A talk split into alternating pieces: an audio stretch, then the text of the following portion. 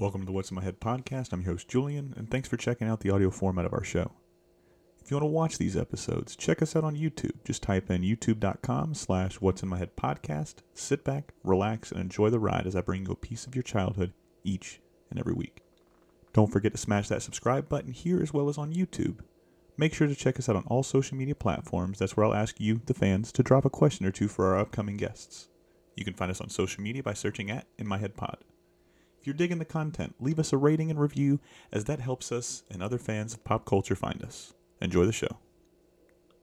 Ladies and gentlemen, welcome to What's in My Head podcast. Today, I'm joined by Mr. Gary Wolf, the creator and father of that rabbit sitting right beside him, Mr. Roger Rabbit. Gary, how are you, sir? Hey, I'm fine. Thank you very much. And Roger says hello too. Oh, man. If there was one movie that I can sit there and look back, and to be honest, I didn't know this was a book when I was younger, right? I didn't really, I don't know if you can tell this, but I'm not really the reading type when I was younger. That's progressed, and I've gotten better at reading since I was a little boy, and have since read this book. But this movie specifically, and that character was so huge for me as a little kid. Taking a step back, when did that thought of creating that rabbit sitting right next to you pop into your head? Do you remember?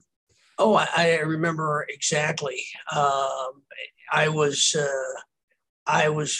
writing my fourth novel. I had a 4-book contract with Doubleday, and I was writing my fourth novel in that 4-book contract.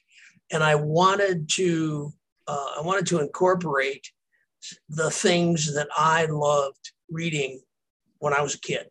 And the things that I loved reading when I was a kid were comic books and what today you would call noir mysteries. Back then, my father read them. They were true crime mystery books, and these were magazines that had stories about true crimes, usually gruesome murders, and they were factual stories with actual photographs. So they would send a photographer and a writer to a crime scene, and the writer would write it up, and the photographer would take pictures of the dead bodies. Sometimes move the dead bodies around so they were more photogenic. And my dad read these, and my mother, good woman that she was, told me, she said, the way you are going to advance in life, the way you are going to get out of this town. I was brought up in a small farm town in Illinois, 1,400 people, where my dad ran the pool hall, and my mom worked in the cafeteria. And my mom said, the way you're going to get out of this town and not wind up working and owning your dad's pool hall is to read, just read. So, good mom that she was, she never put any restrictions on what I read. So I read comic books, Superman, Batman, Wonder Woman, Uncle Scrooge, whatever you had. I watched cartoons, and I read my dad's true crime magazines. Luckily, I graduated to a better quality of true crime magazine, noir mysteries, Raymond Chandler, Sam Spade, Mickey Spillane, but basically hardboiled crime. So I had a 4-contract book with Doubleday to write 4 novels. The first one was Killer Bull. The second one was A Generation Removed. The third one was The Resurrectionist. All science fiction novels. And it came time for my 4th novel. And they gave me pretty much creative freedom. They said, write what you want. We really love you. Write what you want. So I wanted to write something that incorporated those 2 loves of my life, cartoons and comic books, and noir mysteries. And not easily done to figure out how to put those 2 together. So I'm sitting there one Saturday morning. I'm watching Saturday morning cartoons, right? For research, I told my wife, for research. And I was taken not with the cartoons, because I felt they were pretty simplistic and not at all like the cartoons I loved when I was a kid. But I became taken with the commercials, because I saw the Trix Rabbit, Captain Crunch, Snap, Crackle, and Pop, Tony the Tiger, who were cartoon characters talking to real kids, and nobody seemed to think that was odd. And I thought to myself, what a great idea that would be for a novel. What if I created a world where cartoon characters were real. What kind of a world would that be? So I spent a year just researching all the kinds of things that happened in cartoons and comic books that I could use in a real world that would be funny and unusual and interesting. And I wrote the book. I wanted my lead character to be a rabbit because I wanted him to be kind of Disney-esque. And this was way, way before there was any relationship with Disney. I just wanted my lead character to be a kind of a fun-loving Disney kind of rabbit. And they didn't have a rabbit. I mean, Warner Brothers had Bugs, but Disney didn't have anybody. So I came up with Roger and made him kind of a Disney-esque rabbit, married to a real kind of woman, a cartoon woman, Jessica, and whom I modeled after Red Hot Riding Hood, which was a Tex Avery character created in the 30s and 40s, and named the detective, my detective Eddie Valiant. I named him after my dad as a thank you for introducing me to all those graphic crime magazines. And I did the novel. I came up with a premise that would only work in a world where cartoon characters were real, wrote the novel, and it was clearly the best thing I had ever written in my life. I mean, it was brilliant. And I'm not being boastful. I mean, all the reviews and everybody who reads it says, "Wow, it's a brilliant novel." Yes. So I sent it to Doubleday as the fourth novel in my four-novel contract. And for the first time in my professional writing career, I mean, I'd written hundreds of short stories and three novels, never had a reject. And they rejected my book, which was called Who Censored Roger Rabbit. They rejected it. So I called my editor and I said, "Sharon, why did you reject this book? This is clearly the best thing I've ever written." And she said, "Yeah," she said, I think so too. But it was so unusual. It was so different from anything you've ever written before, so different from anything anybody's ever written before, that I had to send it over to the marketing department. And it was the marketing department that rejected it. So I called the head of the marketing department. I said, "Hey, Chuck, why did you reject my book?" And he said, "Oh, well," said, "we all thought it was really, really funny, but there's no category for it. There's no place for it on a bookstore shelf. It's not a regular adult novel. It's not a children's book. It's not a regular noir mystery. It's not a fantasy. There's no place for it. I can't sell this book."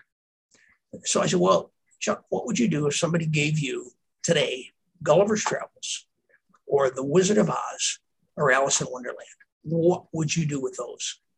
And he thought for a minute. He said, "Man, I couldn't sell those either." So I went to my agent and I said, "Bill, what are we going to do here? Because if I can't sell this, I don't want to be a writer anymore, because this is what I want to write." And he said, "Oh, don't worry about it. It's a brilliant book. Well, we'll find it at home."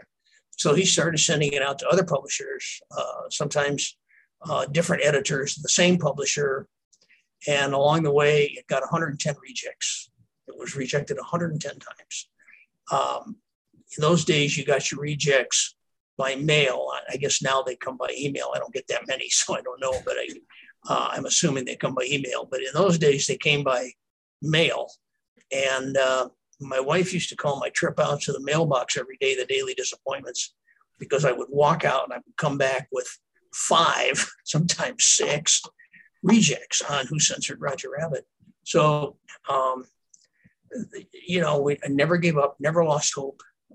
Finally, on the 111th submission, it went to a woman named Rebecca Martin at a publishing company called St. Martin's Press. And Rebecca had just published a big major bestseller for them. So the president gave her a vanity project. He said, "Look, next book you publish for us, whatever you want, you can publish anything you want." And just at that time, Roger Rabbit came across her desk. And of course, she loved it. All the editors loved it, all 110 of them. And it came across her desk and she said, "Okay, this is the book." So she took it to the president of the company, said to him, "This is the book I want to publish for my vanity project." He said, "Okay, I'm going to take it home. I'm going to read it tonight. We'll talk about it in the morning." So we went home that night, read the book. came back the next morning, called her into the office. She said, Rebecca, I told you you could publish any book you wanted, but you can't publish this because I can't sell it. And Rebecca stood up to the plate. She said, look, you told me I could have a vanity project. I could publish any book I want. Publish that book or I quit. So they published the book, and there you go. Albeit in very, very small quantities. It was like 5,000 copies, hardcover. I'm on the cover. Is she still around? Well, let me tell you, people ask me, if you could relive your life, would you do anything differently? And if I had a time machine, and if I could go back, that book came out in 1981, I would go back to 1981, and I would buy all 5,000 of those copies, because in 1981, they cost $298. Mm-hmm. And if you can find an original on eBay today, it's well north of $500. So I would have bought them all, put them in a barn somewhere, and then sold them off today. But yeah, if you go to my website, www.garywolf.com, you will see the book. It actually just came out again in hardcover. And it is the same cover as it was in 1981. Me and a rabbit that I had created by a company called Kamar. Because in the book, he's a brown rabbit. He became a white rabbit later for reasons we can talk about. But I had a real rabbit made, and the photograph is showing the rabbit from the back and me from the front, dressed in a trench coat and hat. And the hardest part of the photo shoot was it took hours and hours, but I had a cigarette in my hand, and I don't smoke, but I had to have a burning cigarette. There was no Photoshop back then. So I had a burning cigarette, and the smoke kept going up my nose and making me cough. And, you know, so much for my career as a male model, but that's how it came to be. And that's how the rabbit came to be. Is she still around? No, she's not. She apparently did not marry well. She married a guy who turned out to be a gangster. Mm-hmm. And the last I heard, she was in witness protection, living somewhere where even I can't communicate with her. I only hope that she hears this, and wherever she is in Tucson, Arizona, or wherever they put those people, and knows just what a debt I owe her. Yeah. That's, thank you for sharing that story. When does Disney approach you to do this movie? Well, okay. So the book, I sold the book in 1980. Mm-hmm. And it took about a year in those days for a book to go from being purchased to actually being published. So in that year, 1980 to 1981, it was probably halfway through the year, I get this call on my home phone. And a guy on the other end of the phone says, hi, is this Gary K. Wolf? I said, yeah, yes, it is. He says, well, this is Roy Disney from the Walt Disney Company. Jesus, and I said, yeah, right. Walt Disney, Roy Disney calling me at home on my home phone. That's choice. Who is this really? He said, no, it's really Roy Disney. He said, and I just read your book, and I'm wondering if you'd be interested in having the Disney company make a movie of it. I said, yeah, right. You read my book. It hasn't even come out yet. Well, it turned out that somebody, I don't know who, somebody at St. Martin's, and I've tried to find out who, because I want to kiss her or him full on the lips. But somebody at St. Martin's sent a copy of the manuscript to Disney and said, hey, we think you'd like this. And it turned out they did very much. They needed a movie like Roger Rabbit back in 1980, because they were in danger of becoming a second-rate movie production house. They had been offered Jaws and they turned it down. They'd been offered E.T. and they turned it down. And they were making movies like Flubber and The Nutty Professor and Herbie, The Love Bug, and the Black Cauldron and the Black Hole. And you know, the Black Cauldron disappeared down the Black Hole. So they were making second-rate movies, and they were in danger of becoming a second-rate movie production house, and they needed something that would springboard them back into the top ranks. And they saw this as being that movie, a live action animated movie, well done with a good story, great characters. Plus, they were very, very interested in the characters because as you might know, if you walk down any city street in basically in the world today, you see tons and tons and tons of T-shirts, backpacks, umbrellas, lunch buckets, whatever you got with Disney characters on it. Mm-hmm. Disney makes a lot of money selling merchandise with its characters on it. And in 1980, their stable of characters was getting a little tired. They had Mickey Mouse, who had kind of become the corporate spokesmouse. So you really couldn't fool around with him. You couldn't poke fun at him, and you couldn't make him look stupid. There was Donald Duck. You could have fun with him and you could make him look stupid, but nobody could understand what he said. So, you know, he was kind of out of it. So they saw Roger Rabbit, Jessica, Baby Herman as being characters that they could merchandise and make additional money on. So they had a lot of reasons to buy the movie. I personally, I don't know if you've read the book. Everybody should read the book. Yeah. You know, if you've read the book, the story is different from the movie because the book's the book and the story and the movie's the movie. In the movie, it lays it right out there for you to see. I mean, you look up at the screen and you see it. In the book, a reader has to use his or her imagination. And I use a lot of conventions in the book that are frankly unfilmable, like how they speak with the dialogue and the bubbles. Yeah. The characters in the book are comic strip and comic book characters, and they talk in word balloons. They don't actually speak in words. They speak in word balloons. So word balloon comes up and you don't listen to them, you read them. And if the character turns around, then the word balloon turns around. So you've got to, either learn to read in reverse or turn around and get on the other side of the character. If a tune gets shot with a tune gun, produces a bang balloon, and then you pick up that bang balloon, and the bang balloons tend to get very brittle or like fine china. And you have to be very careful with them. But you pick up the bang balloon and you save it, and then if you find the gun that you think did the crime, you fire a bang balloon out of that. And if the two bang balloons match, that's the gun.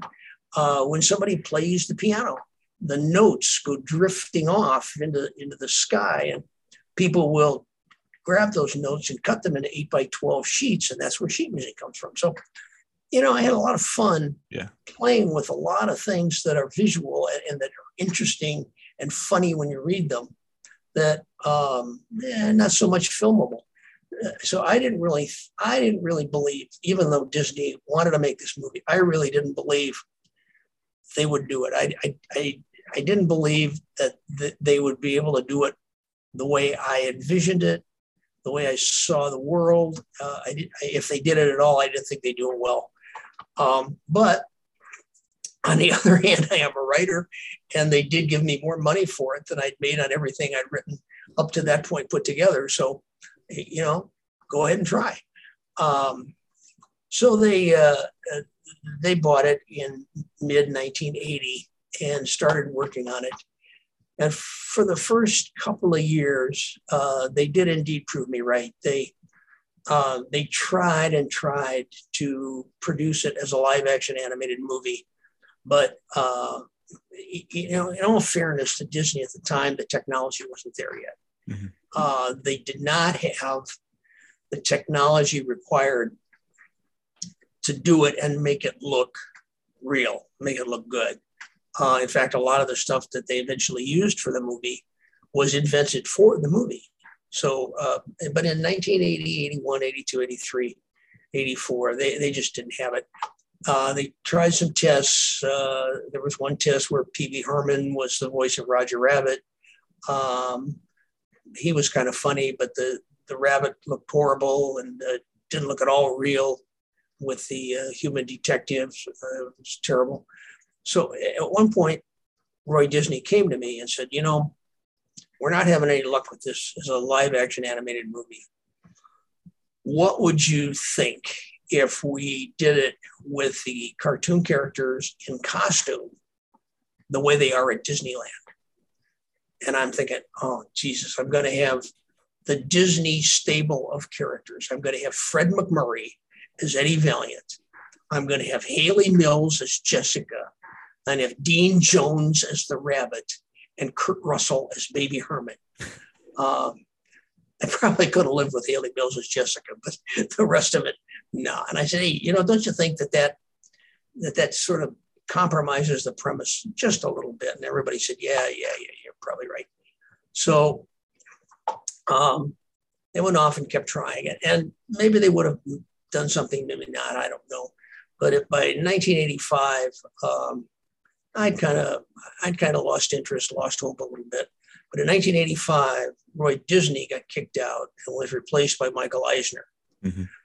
So Mike Eisner came in and brought with him Jeff Katzenberg, who made work with at 20th Century, and they produced a string of big budget box office smash hits. And they were brought in to revitalize the Disney motion picture brand. So Jeff Katzenberg came in as the head of both live action and animation. So he made the decision that would cross both conventions.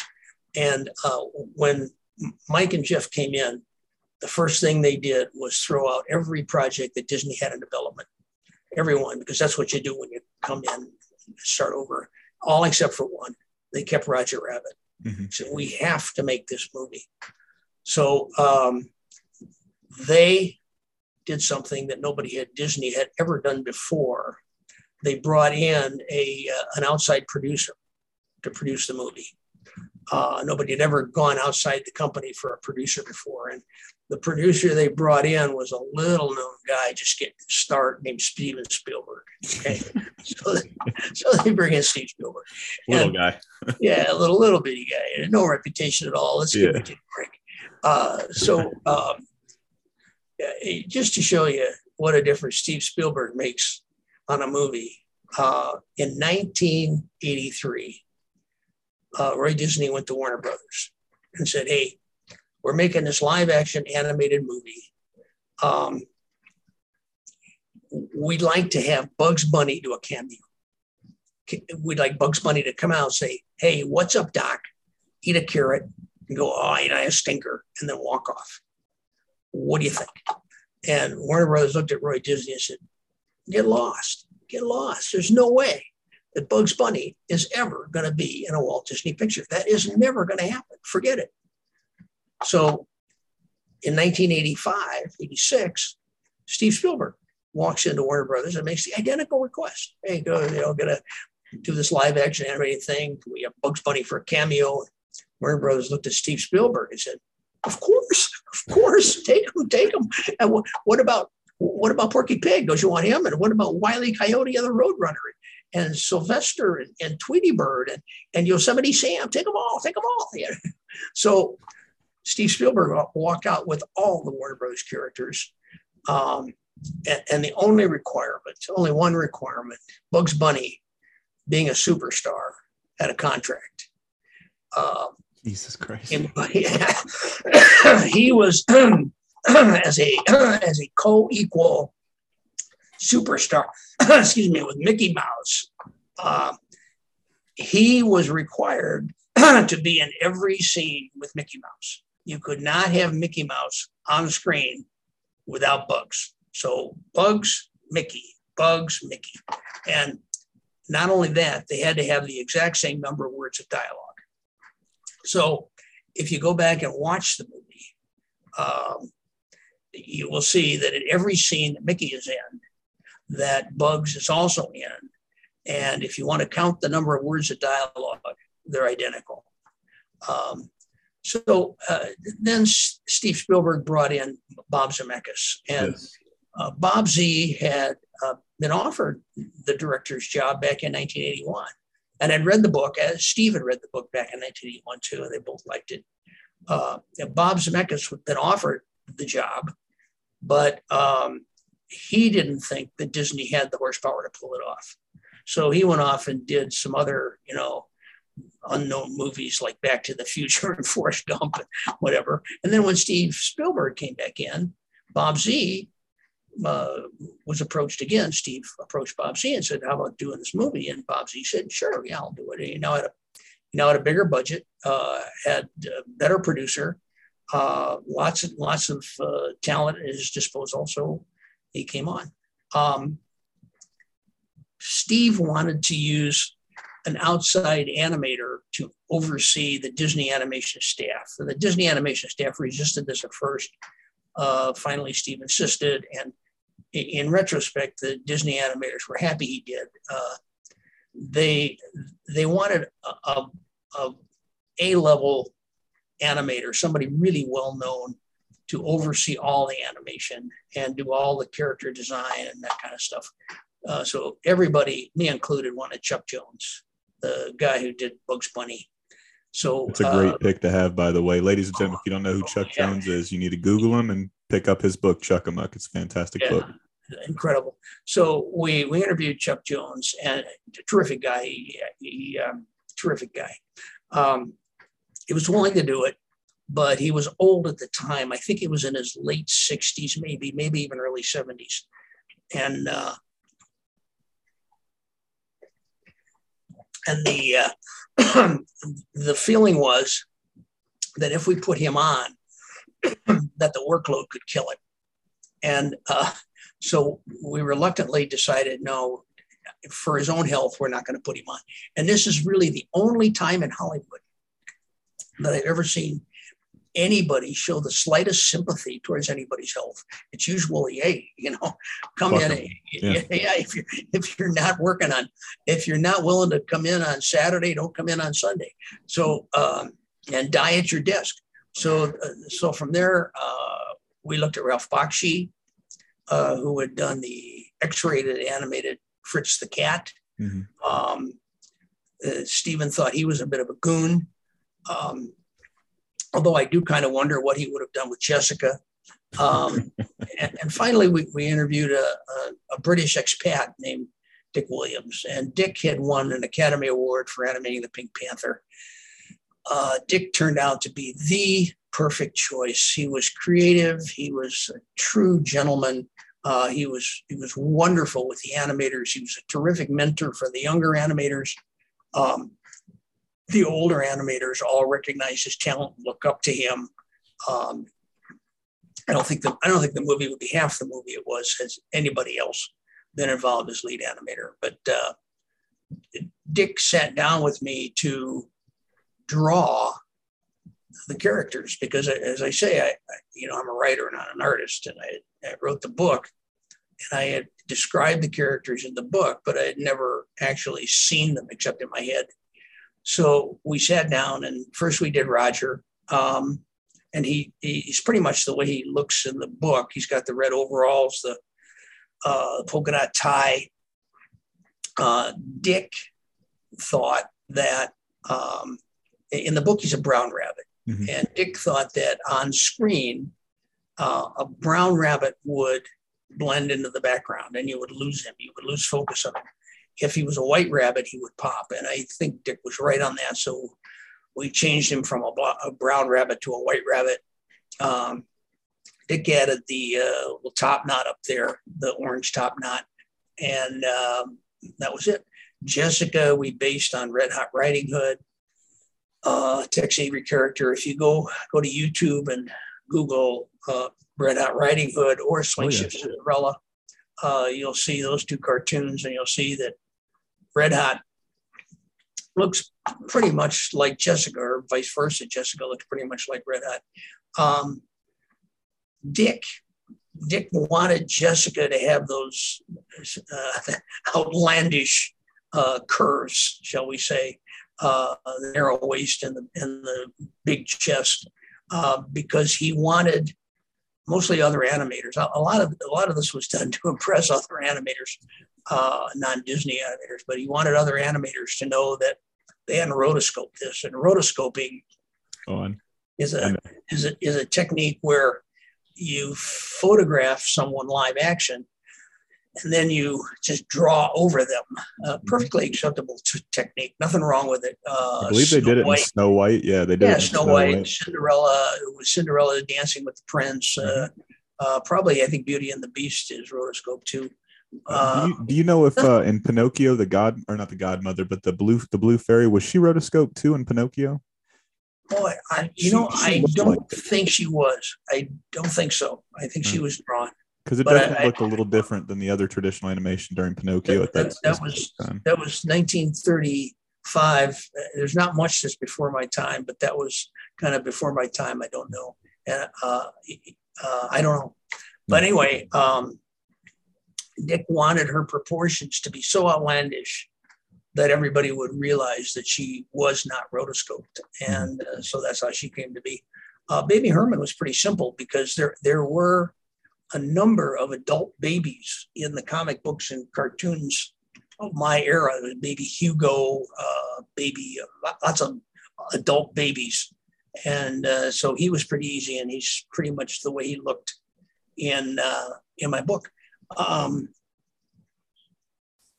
The next thing we had to do was find someone to play Eddie Valiant, because without Eddie Valiant being a top-notch actor, it would be up to Eddie to convince the audience that the rabbit and all these Toontown characters were real. Mm-hmm. It all depended on him, everything. If he wasn't right, then it just wasn't going to work. The whole premise would fall apart. So we looked at a lot of people. We looked at Kurt Russell. Everybody wanted Harrison Ford. I wanted Harrison Ford. But when he found out it was going to take 3 years, he said, no, I can't do that. So we wanted Paul Newman. And he said no for the same reason. We talked to James Woods. Lots and lots of people came in and read for it. But Stephen wanted someone bankable, somebody who could bring people into the movie based on name alone, because nobody really knew if this was going to be a kid's movie or an adult movie. Nobody really knew if this was going to be any good. So at least if you have a bankable star, people will come to see it because, hey, everybody wants to go see Harrison Ford. Yeah. So we finally found the guy that everybody thought would be the perfect Eddie Valiant and was bankable. And that guy, of course, was Bill Murray. So Bill Murray is Eddie Valiant, right? So we're filming Bill Murray. And Bill Murray not only can he not convince an audience that the rabbit is real, I don't think he believed the rabbit was real. He was constantly going, whoa, you're a cartoon rabbit. What are you doing here? Oh, cartoon rabbit. Oh, I've been drinking too many drugs. So it was obvious after a very short period of time that Bill Murray was not going to work out, right? So they bought him out of his contract. $1 million bought him out of his contract. So he goes up really low during the 80s. That seems really low during the 80s for Bill Murray. I mean, I don't know if he had done Caddyshack at that point, but I know Ghostbusters was a thing. I mean, that man was everywhere. Groundhog's Day was real big too. $1 million to buy out Bill Murray. Just his contract. Yeah. That's 2 weeks work. So, so anyway, we kept looking, and we finally found a guy, bankable guy, big name, the perfect Eddie Valiant. And that guy, of course, was Eddie Murphy. So Eddie Murphy comes in, and now he's Eddie Valiant. We got a black Eddie Valiant. And suddenly we're rewriting the script to make Eddie Valiant funnier than the Toons. All right. So this obviously isn't going to work either. So, Eddie Murphy gets bought out of his contract, $1 million and a Ferrari. And he goes off. And so, we're looking. And meanwhile, over on the other side of town, Brian De Palma is filming The Untouchables. And Brian De Palma wants Bobby De Niro to be Al Capone. But Bobby De Niro is making another movie, and he can't get loose. So De Palma hires a British guy named Bob Hoskins to be Al Capone. And after about 2 weeks of filming with Bob Hoskins as Al Capone, Bobby De Niro calls up De Palma and says, hey, I wrapped early. I can be in your movie. So Bob Hoskins just fired. Now he's got $1 million and nothing to do. So, they say, hey, let's bring in Bob Hoskins. and let's see if Bob Hoskins can do the role. And I said, I'm a big admirer of Bob Hoskins. I've seen everything he'd ever done. Long Good Friday and Mona Lisa. Terrific, terrific actor. But he's British. And he's not just British. He's Cockney British. I mean, there is no way that he is going to be able to convince anybody that he's a prototypical LA private eye. So Bob Hoskins came in and read some scenes. And not only did he speak in a perfect American accent, not just perfect, but a perfect LA private eye, hard-boiled detective accent, but on a bare stage, first time out of the box, he convinced everybody watching him that that rabbit was real. He was the most amazing actor I have ever seen in my life. If you watch that movie, when he is handcuffed to the rabbit, his handcuffs are on springs. So he is controlling not just his arm motion, but the rabbit's arm motion. So he has to remember where his arm and his hand are and where the rabbit's arm and rabbit's hand are and move everything. I mean, talk about rubbing your head and scratching your stomach at the same time. And he had to remember to always look the rabbit in the eye, because if his eye sight line was off, then the whole thing was off. So, and there was no rabbit. I mean, he had to make the rabbit up and look the rabbit in the eye, and then they had to animate where, and they told him where the rabbit would be, but he still had to remember that. When he was thrown out of the Ink and Paint Club, the gorilla threw him out. He was on a wire. And as he went sailing through the air and landed on all those trash cans, they really landed him on those trash cans, and he broke 3 ribs. Oh, shit. So, yeah. So we thought, oh, geez, here we go. You know, their production's going to haul for 3 months while Hoskins' ribs heal. Came in the next day, taped up, said, let's go. I've never seen a guy who was that good an actor and that much of a trooper. If people ask me, you know, what do you think of the movie? Do you have any regrets? And I do. I have one regret. My one regret is that Hoskins did the most fantastic job of acting that I have ever seen an actor do in a movie. And he did not even get nominated for an Academy Award. And I've looked at that and I've looked at that. And the only reason I can think of is that he made it look too easy. He made it look like it was no big deal. Like, you know, people after a while, I think, forgot that those cartoon characters weren't real, that he was making that all up in his head as he went along. And I really regret that he did not win the Academy, or at least get nominated for it that year. It's my only regret about the movie. I'll tell you how we got Jessica's voice too, because that's interesting. Before you get to yeah. Jessica, I like doing this, especially when somebody's no longer here, because it's the whole reason I do this podcast is to give my thanks for people like yourself and everybody else I've ever had on this podcast, because without people like you and everybody else I've had on my podcast and everybody that's going to come on this podcast, my childhood would have been very bleak and very boring, and it just wouldn't have been fun at all. You know what I mean? So with that being said, whenever somebody is no longer here that had such a huge part in so many people's lives, I always like to ask, do you have a favorite X, Y, and Z story of person A, B, or C? So do you have a favorite of our perfect Eddie Valiant story? Do you have a story of him, or, you know, Bob Hoskins? Yes. Yeah. If you ask Bob Hoskins how he got into acting, all right, Bob Hoskins would tell you that he had been a dock worker, and he was in a bar one night, and everybody was going up to the second floor, and he thought there was a hooker up there. So he went up to the second floor, and he opened the door expecting to find a hooker, and instead he found a room full of people. They gave him some pages and said, "Here, read this." And he didn't know if that was maybe what you had to do before you could go to bed with a hooker. So he read them, and it turned out it was casting, and he got the role. Right? Now, That's what he tells you. In reality, Bob Hoskins was trained as a classical Shakespearean actor. He went to acting school. He knew more about acting than any 10 people I've ever met in my life. But, you know, when the legend conflicts with reality, print the legend. Right? Yeah. And I didn't mean to cut you off. So we're talking about Jessica Rabbit and how she came to be. And I also want to, cause we talked about it before, but the Jessica Rabbit in China, you want me to remind you about that as well? Sure, so we can talk about that after. Yeah. So Jessica Rabbit is probably my most popular character. I wonder why. Go figure. I don't know.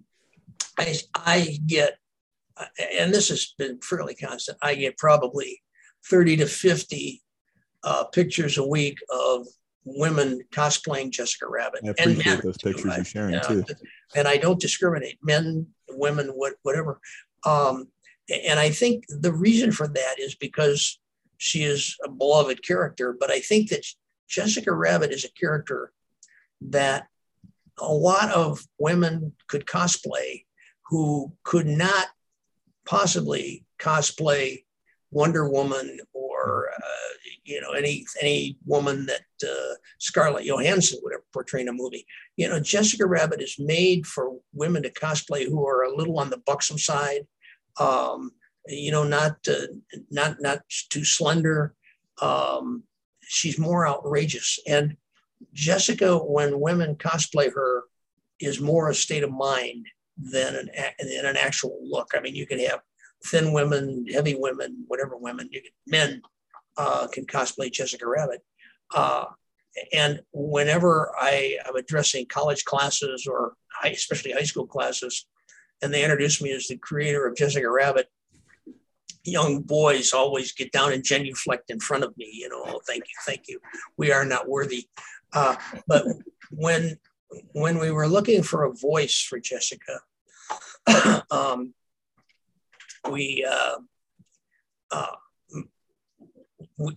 Bob Z wanted Kathleen Turner. He'd worked with her in Romancing the Stone, and she had a great voice. And I thought, yeah, she's perfect, but beautiful, beautiful woman. If you ever saw Body Heat, and she just take your breath away.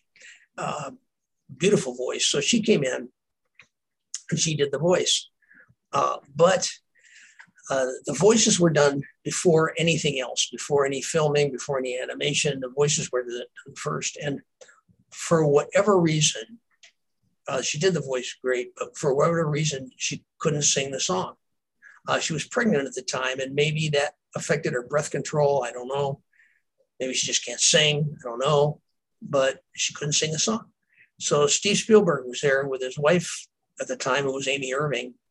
And Steven said to Amy, he says, hey, you know, you sang in Yentl. Why don't you give it a whack?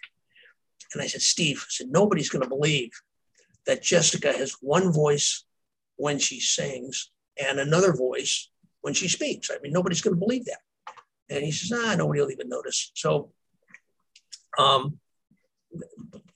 we did. Amy Irving recorded the song, and Kathleen recorded the speaking voice. Now, Kathleen decided to not take film credit for the voice, which is what James Earl Jones did in Raiders of the Lost Ark with Darth Vader. He voiced Darth Vader, but didn't take screen credit because nobody knew Star Wars was going to be any good. And just like that, you know, if it wasn't any good, then James Earl Jones would just fade into the woodwork and deny any involvement. If it was good, then James Earl Jones would come out and say, oh, I did the voice. So Kathleen decided to do the same thing because nobody at this point knew if this was going to be, they didn't even know if it was going to be an adult movie or a children's movie.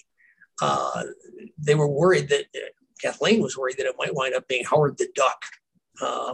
So she agreed to do it with no screen credit. And that way, you know, if it failed, you know, she would just step into the background. If it was a success, she would be the voice of Jessica Rabbit. So she didn't take screen credit, but Amy Irving did. So if you stick around and read the screen credits, which I think run for like 20 or 30 minutes, but you will see Amy Irving, same voice of Jessica Rabbit. As I say, Jessica, probably my most popular and most successful character. And I was in China a few years back. I was there for 6 months. I went around the whole country, and I was addressing animation schools, of which there were many, many in China. There are many, and they're old school. Literally, they're doing 2D animation, no computer graphics, all hand-drawn animation, beautiful stuff. Mm-hmm. A lot of talented people there. And every time I would give basically, my Roger Rabbit talk, and every time I would mention Jessica Rabbit, they would call her by a Chinese name, and everybody would chuckle or laugh. And so finally, I asked the translator, I said, why does everybody laugh when I say Jessica Rabbit? And he said, well, in China, Jessica Rabbit is known as Big Melons. Whoa, I got it. So I am the Big Melon Man, right? That's phenomenal, man. Thank you for sharing those stories. I know we talked earlier as well. You have a Jessica Rabbit Origins novel coming out pretty soon. Yeah. It's called Jessica Rabbit Serious Business, with Serious spelled XCRIOUS, Serious Business.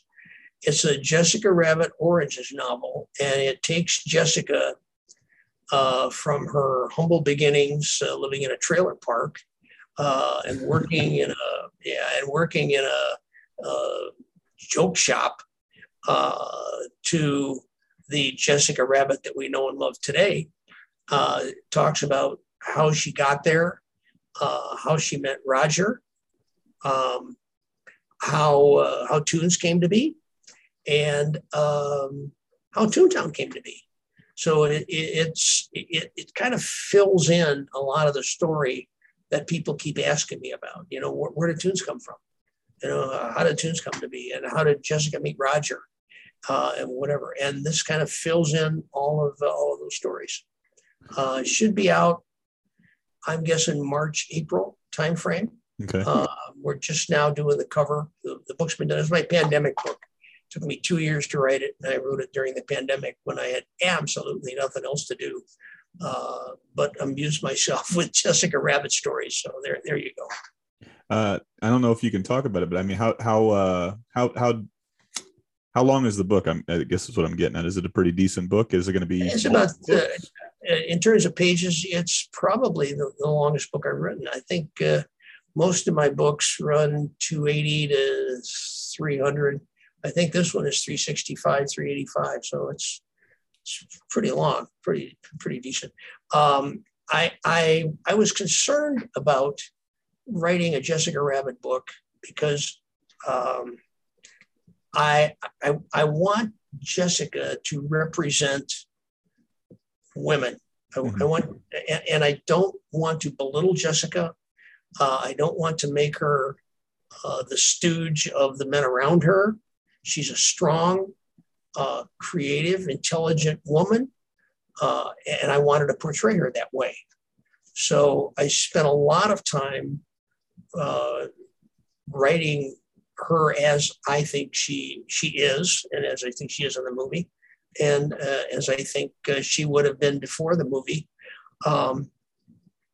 I chose for readers. I always, before I publish a book, I always have like 10 or 20 people read it, just to make sure that I haven't completely, blown it on the 1-yard line. And I had had about 50 people read this one. The majority of them women, because I wanted to make sure that women were going to be accepting of my image of Jessica Rabbit. And it's successful beyond my wildest dreams. I mean, the comments were almost universal. Jessica Rabbit is the kind of woman that I have always wanted to be. So I think it's going to be a pretty good book. Plus, the other comments I'm getting are, man, this is laugh out loud funny. So, which is interesting for me, because all of my books, people read them and they all say, wow, this is laugh out loud funny. If you read my Wikipedia entry It says Gary K. Wolf, American humorist, which means I write funny stuff like Mark Twain. But in reality, I don't write funny stuff. I write what I think is deadly serious stuff. It's just that people read it and think it's funny. Now, I don't know. I don't know what that says about me, but that's just the way. That's just the way it is. It really means you're a master of your craft when you look at it from my perspective. I'm really looking forward to this book. I've got it written down, and I told you this episode will probably come out in the middle of February. So regardless of when that book comes out, whether it's March or April, the links will get updated in the description so they can go. Are you going to, is it going to be available through Amazon, or is it exclusively through your website? Because no, you said you have a website. Amazon. It'll be available on my website, www.garywolf.com. But it'll sell through Amazon, and it'll come out as a Kindle book. Mm-hmm. It'll come out as a paperback, trade paperback, and it'll come out as a hardcover. Okay. Now, are you going to offer any of the signed copies off of your website? Yeah, absolutely. I always do that. If people want a signed copy of any of my books, all they have to do is hit me up through my website, and just tell me, and I'll make arrangements.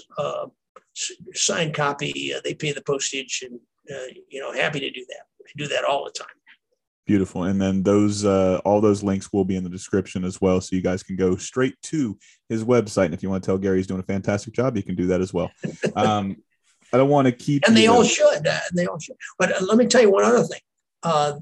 The three Roger Rabbit novels, Who Censored Roger Rabbit, which is the first, Who Plugged Roger Rabbit, which is the second, and Who Whacked Roger Rabbit, which is the third, all just came out as audiobooks.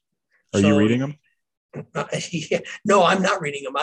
I just read a novel by a guy who writes a series of novels that I really enjoy, and I won't tell you which one because you might figure it out. But on one of his, he reads it himself, and there's something an author should never do. Just don't. Do it. These guys who read books read them for a reason, because they're professional readers, and don't do it yourself. But I tell you, having them come out on audiobook saved me so much time, because the way I used to handle that was if somebody wanted an audio version, it would call me up and I would read it to them over the phone. Jesus. And it just took forever. It saves me a lot of time. I can only imagine. Yeah. So like I said, I'll make sure those links get in there. I'm really looking forward to those. Looking back, I mean, I don't know why my mind's blanking, but what year did the movie release? 1988. 88. So that was a year before I was born. Came out in 1988. I went to the Academy Awards in 1989, where I sat close enough to Cher to smell her perfume. And we won 4 Academy Awards for the movie. It was the highest grossing movie of 1988. And up until the last accounting I saw, which was like last month, it grossed like $700 million in 88. And it's now well over $1.5 billion. It's still going. Phenomenally successful movie. I'll answer the question that everybody is going to ask anyway, is there going to be a sequel? In Hollywood, money talks, and a movie that's made $1.5 billion, the rule of thumb is that a sequel will make $0.75 of that. So $0.75 of $1 billion is not chump change even in Hollywood. A lot of the reason why the sequel didn't get made was political. The characters all changed. Michael Eisner left, Jeff Katzenberg left. Steve Spielberg kind of came and went with the Disney umbrella. But my sense of it is that the stars will align, and that sooner or later there will be a sequel. Yeah. That'd be really cool. Excuse me. That'd be really cool to see, man.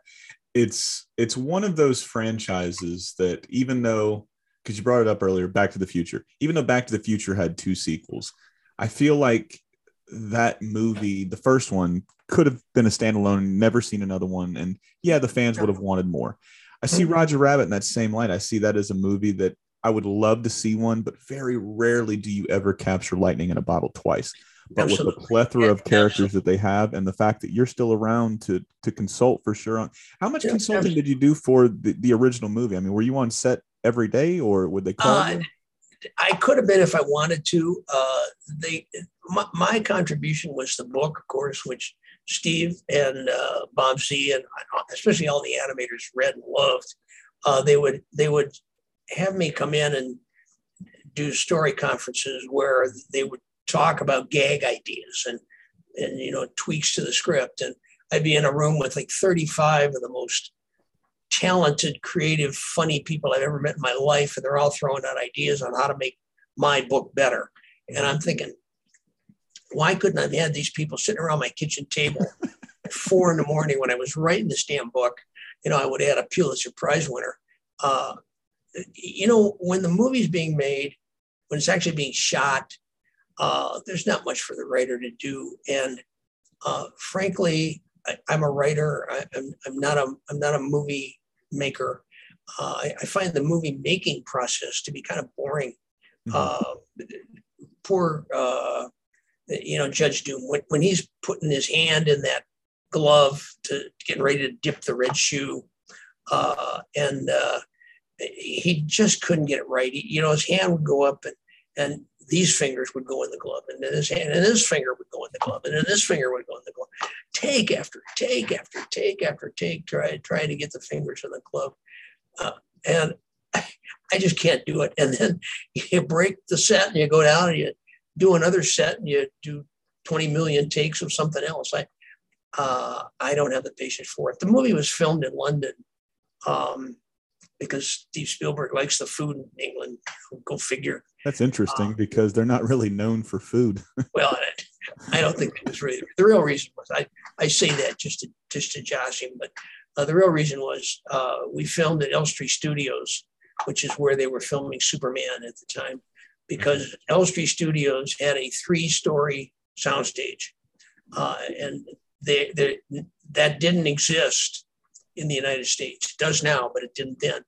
And on the top floor were the sets with the Ink and Paint Club and Railroad Terminal Bar and that kind of stuff.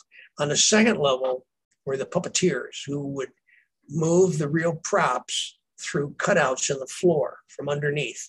And then on the bottom level, there were banks of video cameras. Bob Z would hang out down there and watch the filming, and animators would then draw over the video camera so that he could see the relationship between the animation, the animated characters and the live action. So that was really why we did that. I'll tell you one good story, because it was, we also filmed outside an old railroad terminal in outside England, and that was the Acme Warehouse.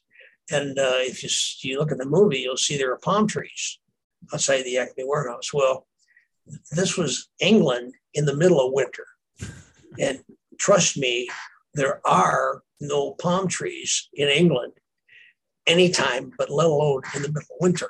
So, you know, movie magic, Steve Spielberg sent a plane to Saudi Arabia and came back with 20 palm trees, and they kind of put them in buckets, you know, around.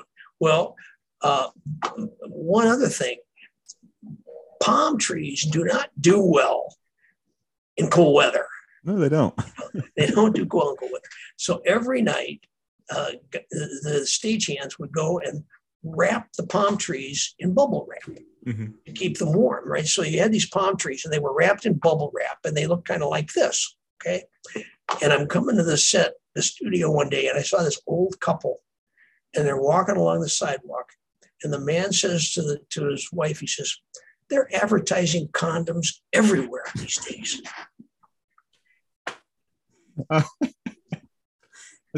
Taking a peek real quick at that. What part of the budget is that one getting pulled from to fly to Saudi Arabia to get 20 palm trees, not to mention 20 palm trees worth of bubble wrap? Well, who knows? I mean, that's why I give, Steve Spielberg takes credit for it. I take credit for it. Bob Zemeckis takes credit for it. The guy that really ought to take credit for it is Jeff Katzenberg, because he's the guy that signed the checks. And when he started at Disney, he produced the famous Katzenberg memo, in which he said, the problem with studios, why movie studios fail, is because they're always going for the home run, always going for the home run. He says, we are never going for the home run. We're going to go for the single and the double. And I am never going to spend more than $14 million on a movie. Now, back in 1985, when he wrote that, that was a lot of money. So for the first production budget meeting that we had with him, Don Hahn, the producer, said, well, my preliminary estimate for how much it's going to cost to do this is $35 million. And it's probably going to be more, probably going to be a lot more. And Jeffrey didn't blink an eye. He said, okay, do it, but just make sure you do it right. And as the budget went up, it went up 35, 40, 50, 60, eventually went to $78 million. And Jeffrey never batted an eye. He would look at the dailies, and he would look at the animation, and he would say, okay, keep going, just do it right. So I'm sure that a couple of palm trees and some saran wrap is just a drop in the bucket in a $78 million budget. You know, they probably picked up a gallon of hummus for the crew. I don't know. Hey man, if you're going there, you might as well pick up some hummus, because everybody can enjoy a little bit of hummus from time to time. As we start to wind down, because I want to keep you too much longer. This has been a blast. I mean, we've only scratched the surface. So if you're up for it, I'd love to have you on down the road, maybe in a few months. Sure. After the Jessica Rabbit novel comes out, we'll do it again. Beautiful. That sounds delightful, man. I'm really looking forward to that. So we got a few questions here, and I like saving these towards the end. I didn't write anybody's name down, so I apologize ahead of time. With an infant son, it's very hard to find time to get away to write some stuff down for extracurricular activity.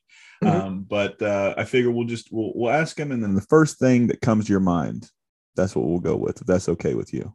Sure. And favorite scene in the movie? Favorite scene in the book as well. Bumping the lamp, where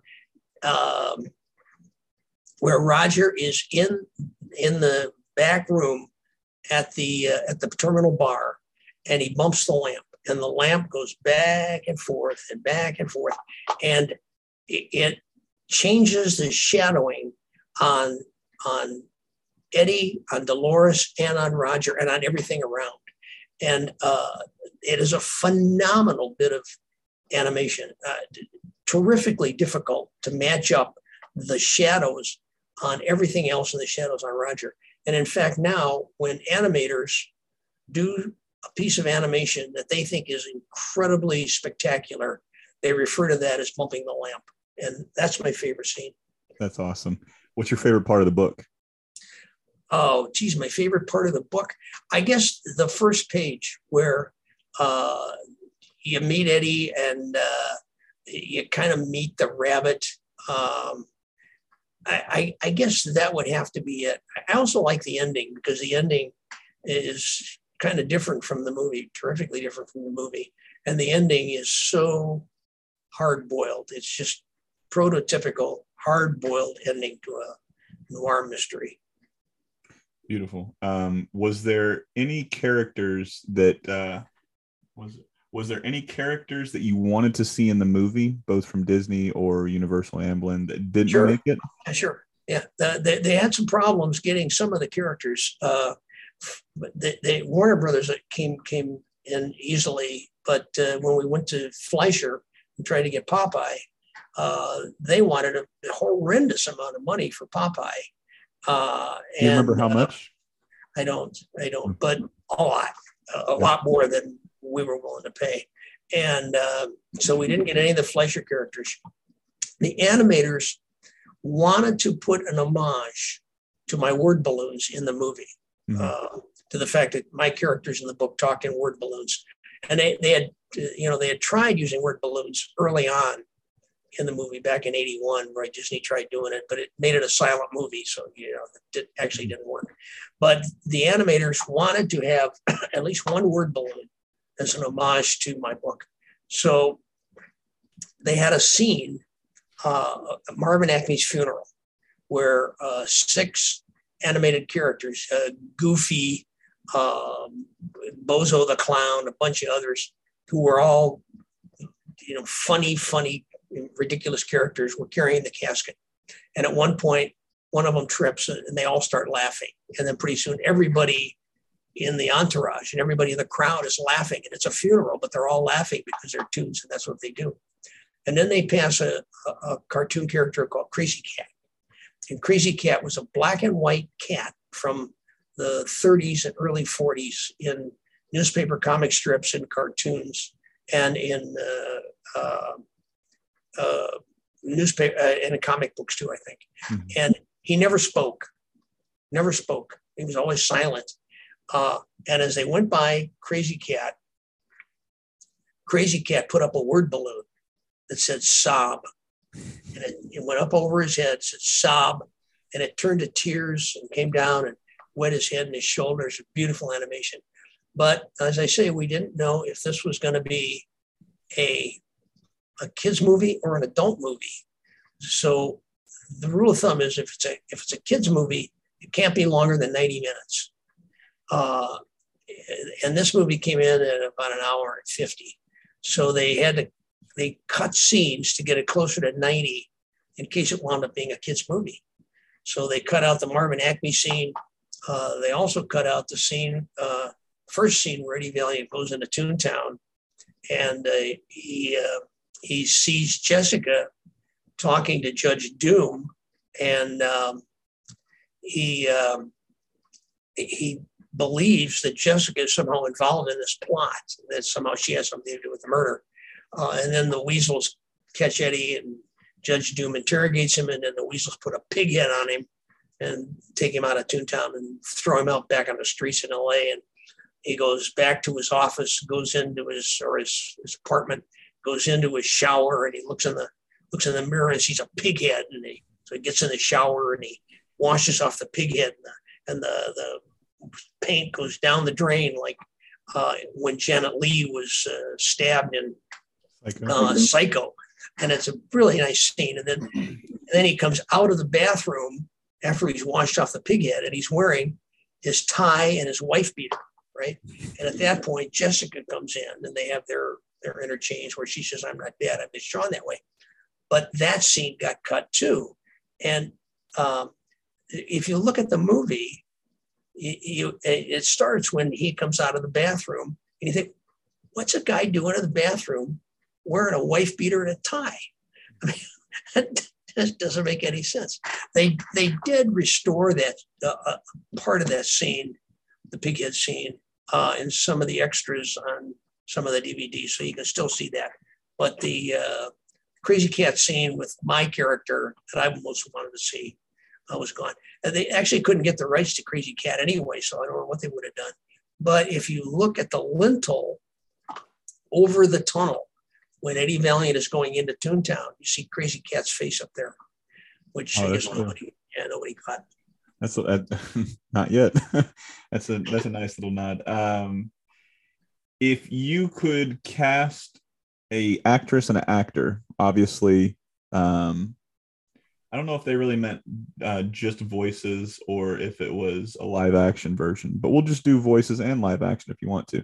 But if you could cast a Roger and a Jessica, both voice-wise and live-action-wise, of the actors and actresses of today.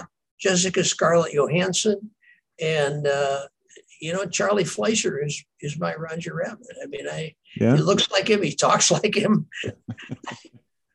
The first time I met Charlie Fleischer, the reason we hired him in the first place, we saw him in a comedy club in LA. And he was doing a bit where he imitated Donald Duck having an orgasm. And from that point on, I mean, this is my guy.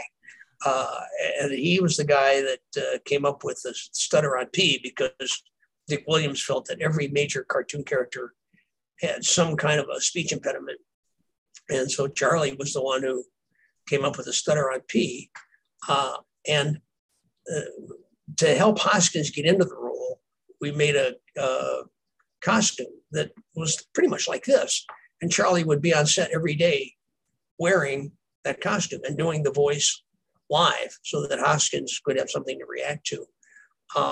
And I began to realize just how much Charlie looked like Roger. So it would be Charlie and Scarlett Johansson, no question at all. That'd be a phenomenal two choices. Yeah. And last one.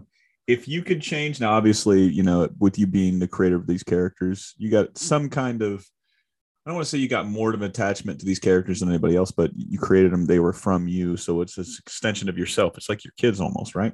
Mm-hmm. So these are a piece of you. But if you could change anything in the book and anything in the movie, would you? And if so, what and why? Well, that's a good question. I think the movie is the perfect movie. I wouldn't change a thing. I'm over the moon at how well that movie came out. And the book I think is a classic. I wouldn't change anything in the book.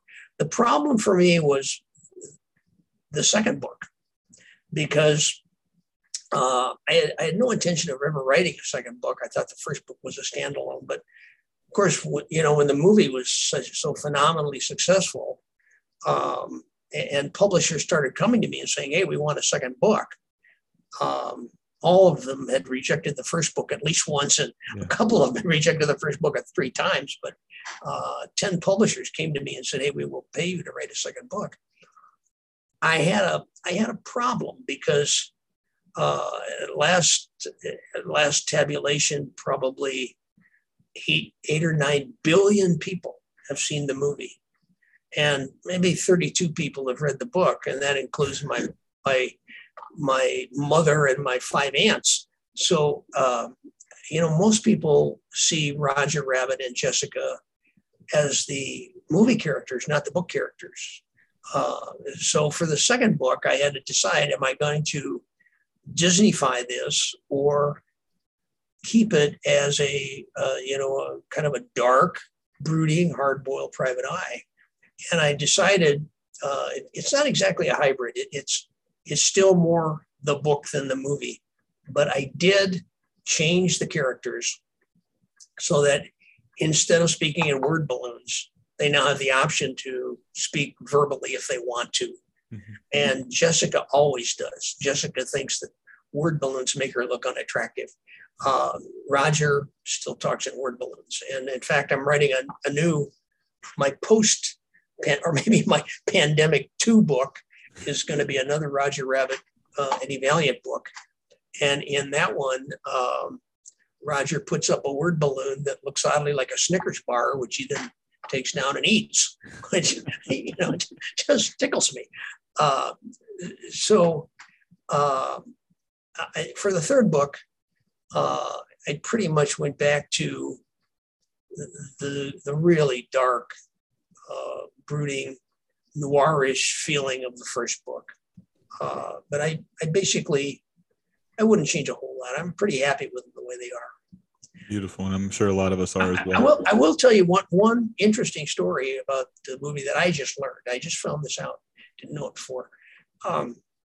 But when we were doing the Warner Brothers characters, Warner Brothers, when they said you can use the characters, Warner Brothers specified that they wanted those characters to be the 1985 characters, mm-hmm. not the 1948 characters. And there's a big difference. If you look at Bugs Bunny in 1947, he's different from the mm-hmm. Bugs Bunny that he is today. And the Warner Brothers wanted their characters to be the modern characters. The Disney animators wanted them to be the 40s characters so that they looked like everything else from the 40s. So the animator who was responsible for doing the Warner Brothers characters did 2 versions. He did one using the 1988 characters, the way they were, and he did another using the 1940s characters. They showed the 1988 version to Warner Brothers and put the 1940s version in the movie. Wow. When the movie came out and Warner Brothers saw the 1940s characters instead of the 1988 characters, they went ballistic. But the movie was such a roaring success and won so many Academy Awards that they realized that they had tapped a gold mine here, because they all of a sudden were able to sell merchandise and dolls that looked like the 1940s characters as well as the 1980s characters. Although the animator who did that wound up getting fired, so it wasn't a happy ending for everybody. Do you remember the name of that animator? I'm not going to. No, I've forgotten. It's gone from my head. I have no idea. It's kind of like that thought balloon with the Snickers. It's kind of, yeah. It's kind of. And I'll reach up there and I'll eat it. Well, Gary, it's been a blast getting to talk to you. Like I said, thanks. I had a lot of fun. Thanks. Thank you. I appreciate that. I saw the movie before I read the book, and I like them both a lot. I mean, you can't have one without the other. And like I said, these characters have played such a huge role, not only in my life, your life as well, but so many fans. I mean, what was the last number? 7, 8 billion people have seen this movie. Yeah, at least. So, I mean, yeah, at least. I mean, we got to make it where it's everybody in this world is going to see this movie. And that's what's cool about this medium now. Oops, shit, hit the button. That's what's cool about this medium now, is that this character will last thousands and until we don't exist anymore, a people that don't exist anymore. These characters will go. I am amazed that characters I created will outlive me, and characters I created have become cultural icons. I mean, one last anecdote. I got my first COVID vaccination back in, I can't remember, February. I can't remember, a while ago. And this was a biggie for me, because this meant I'm going to live. I'm going to die with an incubator down my throat. So I was really excited about this. And I got vaccinated at Fenway Park. They had a big vaccination site at Fenway Park.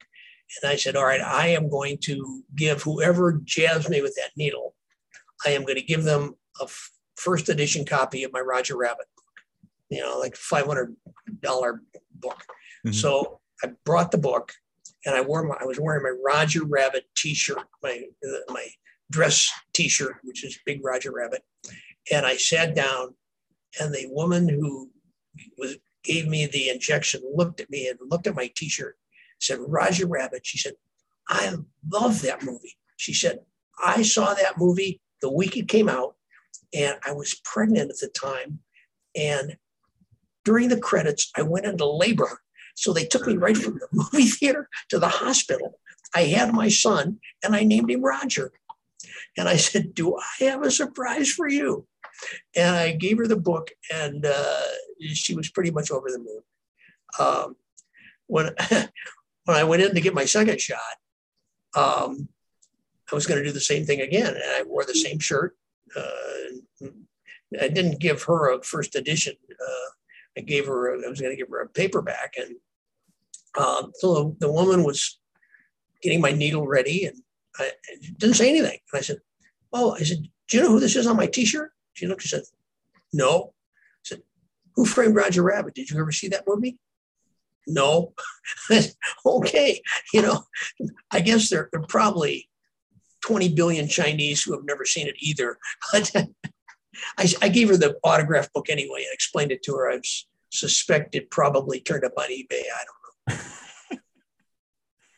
Anyway, that's one of the coolest stories. Thank you for sharing that. I always enjoy getting to hear these type of stories, because I don't know if you've ever, told that story out there, or you've made that. No, I never have. That's at public. I've never told it in public. I've told my friends, but I've never told it in public. I'm sure that that woman who didn't know who I was, if she ever heard it, would be embarrassed. But I can imagine she's not going to be listening to this. No, probably not, man. But that first story, that's really cool. That's something you can be like, holy shit! Not only have I just inspired future generations, because there's quite a few animators that I've had on this podcast that strictly talk about this movie. One of them being Sabrina Alberghetti. She worked on a lot of the Ed, and Eddie. She's working on a lot of Disney stuff as well. That's her favorite movie, and she had posted on her social media site how she had just gotten some of the original drawings from the movie. So she was super excited about it. She's like, "Yeah, this movie inspired me to become and go down the road of animation. And now she's an I hear that over and over and over again. I get so many emails. Also, you can check me out on Facebook, Gary K. Wolf. I post a lot of stuff there, and I get so many messages on Facebook about, geez, thank you, because I saw Roger Rabbit, and that's why I decided to become an animator or an artist or a writer. You know, it never gets old. I bet, man. It's very satisfying. Never gets old. Never gets old. Yeah. So, like I said, we're gonna do this again here in a couple months when Jessica drops. I'll make sure I'm gonna go as soon as we get off this call. I'm putting it in my Amazon cart and buying it now, so I can be the first ones to get it. And we can talk about it and be fresh in my mind as soon as we talk again. So, all right, this is a pleasure. Thanks a lot for having me. Thank you, man. That's been Gary. This has been Julian. This has been the What's in My Head podcast, and this has been another piece of your childhood. Not just a piece, a huge piece. Good night. Thanks again for checking out the What's in My Head podcast. If you're digging what you're hearing, leave us a 5-star rating. That will help other fans of animation and pop culture find the show.